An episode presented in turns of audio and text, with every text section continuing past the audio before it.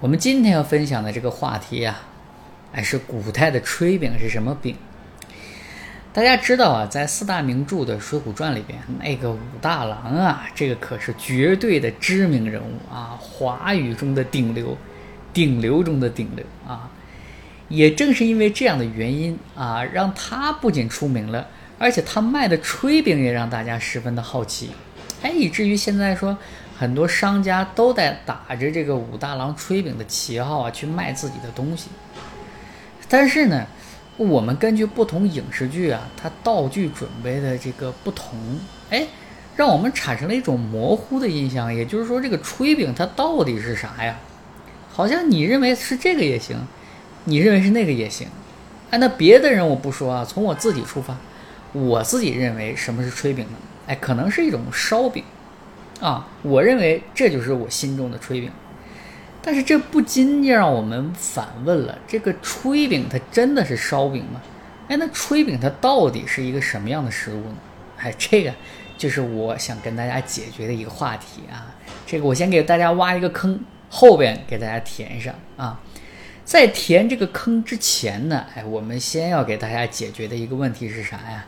就是在古代把什么样的食物称作饼？在古代，这个饼它是一个代称，几乎所有的面食都可以叫做饼啊。比如说啊，在汉代比较有名的一个啊，也比较常见的一个面食叫什么呢？叫糊饼。这个饼啊，长得很像今天的馕。哎，如果你们没见过，可以去这个新疆的烤肉店点一个来尝一尝。那这个糊饼它是怎么做的呢？啊，其实非常的简单，就是把这个面饼啊摊平了之后。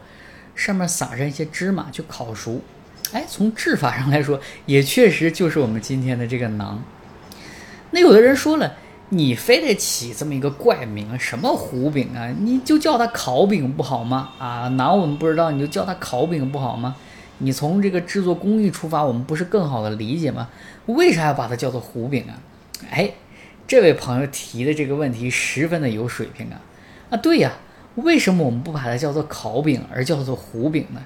这个跟一些历史原因有关。因为这个饼啊，它很有可能不是我们中原汉地原创的食物啊，它可能是从西域传过来的啊，由西域的胡人带到我们这个地方的。而且呢，在汉代，这个芝麻它也不叫芝麻，而叫胡麻，因为芝麻也不是我们原产地啊，而是从西域传过来的。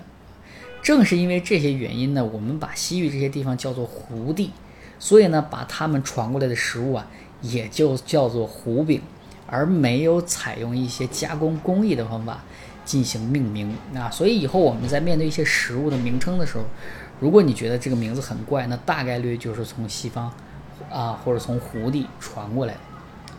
那么说到这里呢，给大家强调一下，虽然糊饼啊只是一个普通的主食，而且非常的常见，但是你还真别不拿糊饼当成干粮啊！它在汉代可是一个雅俗共赏的食物啊！你不要以为人家狗肉不上席，那可真的不是啊！根据这个《太平御览》里边的记载说，汉灵帝就特别喜欢吃这种糊饼啊，所以在汉代的时候，我们能看到这个胡饼啊。从平民到贵族，对他都是十分的喜爱。当然，我们也得说，虽然这个胡饼啊，在汉代已经有这样的地位了啊，不过依然没有唐代人喜欢的疯狂。我们如果形容唐代的这个文化背景呢，会用四个字啊，叫“胡风汉韵”。在汉代啊，在唐代啊，虽然是一个胡风盛行的年代啊，但是它的主体呢，依然是我们的一个汉文化主体，并没有跑偏。但是在这个时期，大家对于胡地的文化是非常非常的喜爱的，就好像我们今天好像很喜欢好莱坞的这种美式的文化，也是一样的。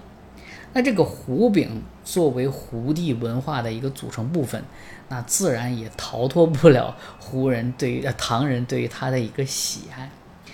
比如说，在当时啊，有一个大诗人叫白居易，他写过一首诗，哎，来记载当时人们对于胡饼有怎么样的一个喜爱。这首诗是这么说的啊，叫“胡麻饼样学京都，面脆油香新出炉。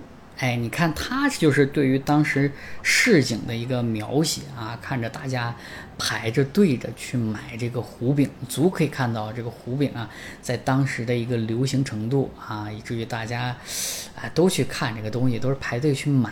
哎呀，这个在我们今天好像是很难见到了啊，除非是一些比较地道的小吃，否则可能没有这种盛况啊。那除此之外呢？唐人呢还挖掘出了一种胡饼奇特的吃法，叫鼓楼子。那它是哪一种吃法呢？哎，在《唐语林》里啊就进行了详细的记载啊，是这么记载的：说食豪家十次，起羊肉一斤，曾不于巨胡饼，阁中以胶齿，润以酥啊，入炉破之，后肉半食半熟食之，呼为鼓楼子。哎，那这句话什么意思呢？哎，我给大家伙翻译翻译啊，它是什么意思呢？就是说呀，他们会首先把这个羊肉铺在每层饼的上面，这个饼非常大啊，巨糊啊，放在这个饼上面，然后呢，在饼和饼之间啊，用这个胡椒和豆豉进行间隔，哎，然后呢，会把整个的饼用酥油进行浇灌，把它浇透了之后啊，放在炉中烧烤。等五分熟的时候，把它拿出来吃掉。为什么五分熟呢？因为你这个羊肉如果烤得太熟，它不好吃了，嚼不动。所以说呢，这个等羊肉熟了的时候，其他就可以都吃了。啊，这个吃法大家觉不觉得很像我们今天的披萨？哈，所以可能很多人都没有想到，其实我们的老祖宗在一千多年前就吃上披萨了，我们今天还当成一个新鲜的东西呢啊。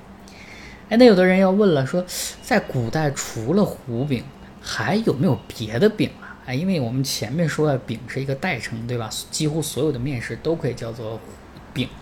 那除了糊饼之外，还有没有其他的饼啊？也有，是什么呢？还有蒸饼和汤饼。首先，我们跟大家说什么是汤饼啊？这个汤饼啊，就是煮出来的这个面食。哎，带汤的面食我们都可以叫做汤饼。你可以把它理解为今天的这个面条，但是我更愿意把它理解为疙瘩汤，啊，这是我们东北的一个吃法啊，可能很多人地方都没见过，那所以你就把它理解为叫面条，就更直观了。那什么是蒸饼呢？哎，这个蒸饼啊，它可就有意思了。蒸饼它是起源于先秦的一种面食，它怎么做的呢？哎，做法很简单，就是把这个面团发酵了之后啊，蒸出来的这个饼。很像我们今天的这个馒头，哎，听到这儿，有的朋友说了，你说馒头就馒头，还今天的馒头，那怎么着？古代的馒头就不叫馒头了吗？哎，还真的是这样，古代的馒头还真不叫馒头。为什么这么说呢？啊，因为啊，古代的这个馒头，它是带纸带馅儿的这个面食啊，当然这个馅儿多是用肉馅儿，它很像我们今天的这个包子。如果大家读过一些历史故事啊，就知道这个馒头呢，据说是由诸葛亮发明的。在七擒孟获之后啊，班师回朝的时候，发现有些地方有水患，那当地人呢就要祭祀河神，平复水患。那他们是怎么做的呢？他们的习惯是拿奴隶的人头扔到水里，啊，去让这个河神呢暂息雷霆之怒。那诸葛亮一看，这哪行啊，对吧？你这不是王化的方法，你这不文明啊！所以怎么办啊？他想到了一个替代性的办法，怎么做呢？哎，诸葛亮灵机一动，他让人呢去拿面食去做了一个人头的形象，里边呢填充上肉馅儿。啊，你要拿素的，那你糊弄鬼神，这个问题更大了啊！所以它里边是肉馅儿。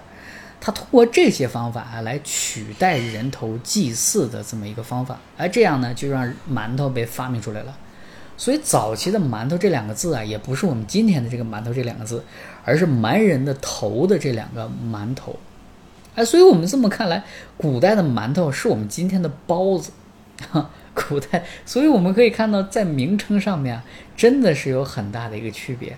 在明代的《宋氏养生部》里边啊，还特意对这两种食物进行了一个区分啊。他说：“馒头有馅儿，而蒸饼无馅儿。”那所以你可以看到，虽然这个食物它本质上可能就是这么个东西啊，但是在叫法上可能就有很大的一个差距了啊。举个例子，比如说花生，呃，我们认为是那种食物，对吧？但是在台湾地区，花生好像是土豆的意思 所以很多东西你说不清楚。虽然东西是一个东西，但是名字可能不是一个啊。虽然是一个名字，但是东西可能完全不同。哎，那是从什么时候开始产生了定制啊？让馒头和包子跟我们今天的叫法进行了一个统一呢？一般认为啊，是清代对于这个有馅的馒头和无馅的馒头进行了一个正式的区分。清代规定啊，北方啊，在北方这个无馅的馒头叫馒头，有馅的就叫包子了。但是在南方啊，就依然管有馅儿的叫做馒头。所以，我们现在如果去一些南方地区啊，你听一些老人，他们的方言里依然会把这个有馅儿的还是叫做馒头。我以前很不理解啊啊，现在想想啊，真是一种颇具古风的一种叫法。哎，那有的朋友问了，说，那你前面说了，这个是清代才规定的，而前面我们说明代的这个文献里规定啊，说蒸饼是无馅儿的。那么是不是在清代以前，大家就把这种无馅儿的叫做蒸饼呢，而不是叫做馒头呢？是吧？而把这个有馅儿的叫做馒头，是不是这么一种状况呢？其实也不然。为什么？因为这个在宋代的时候啊，蒸饼这个名字就出了问题。虽然蒸饼在先秦就有了，但是呢，这个名字在宋代的时候出事儿了。大家知道啊，在古代要避讳，而宋代的第四位皇帝叫赵祯。这个“真”和“蒸”的读音呢，就非常的像，所以为了避皇上的讳，哎，在宋代就不得不给蒸饼起一个新的名字，这个名字叫什么呢？叫炊饼。哎，所以我们可以看到真相大白了啊！我前面的坑给大家 填上了，我不像某些人老爱挖坑啊，咱挖的坑当天咱就填上啊。所以到这里呢，大家也明白了，那个炊饼它是什么呢？它不是烧饼，不是烤饼，不是烤馕，而是馒头。那知道了这个答案的时候呢，我们不禁要问，有没有哪个影视剧把这个细节成功的复原出来的呢？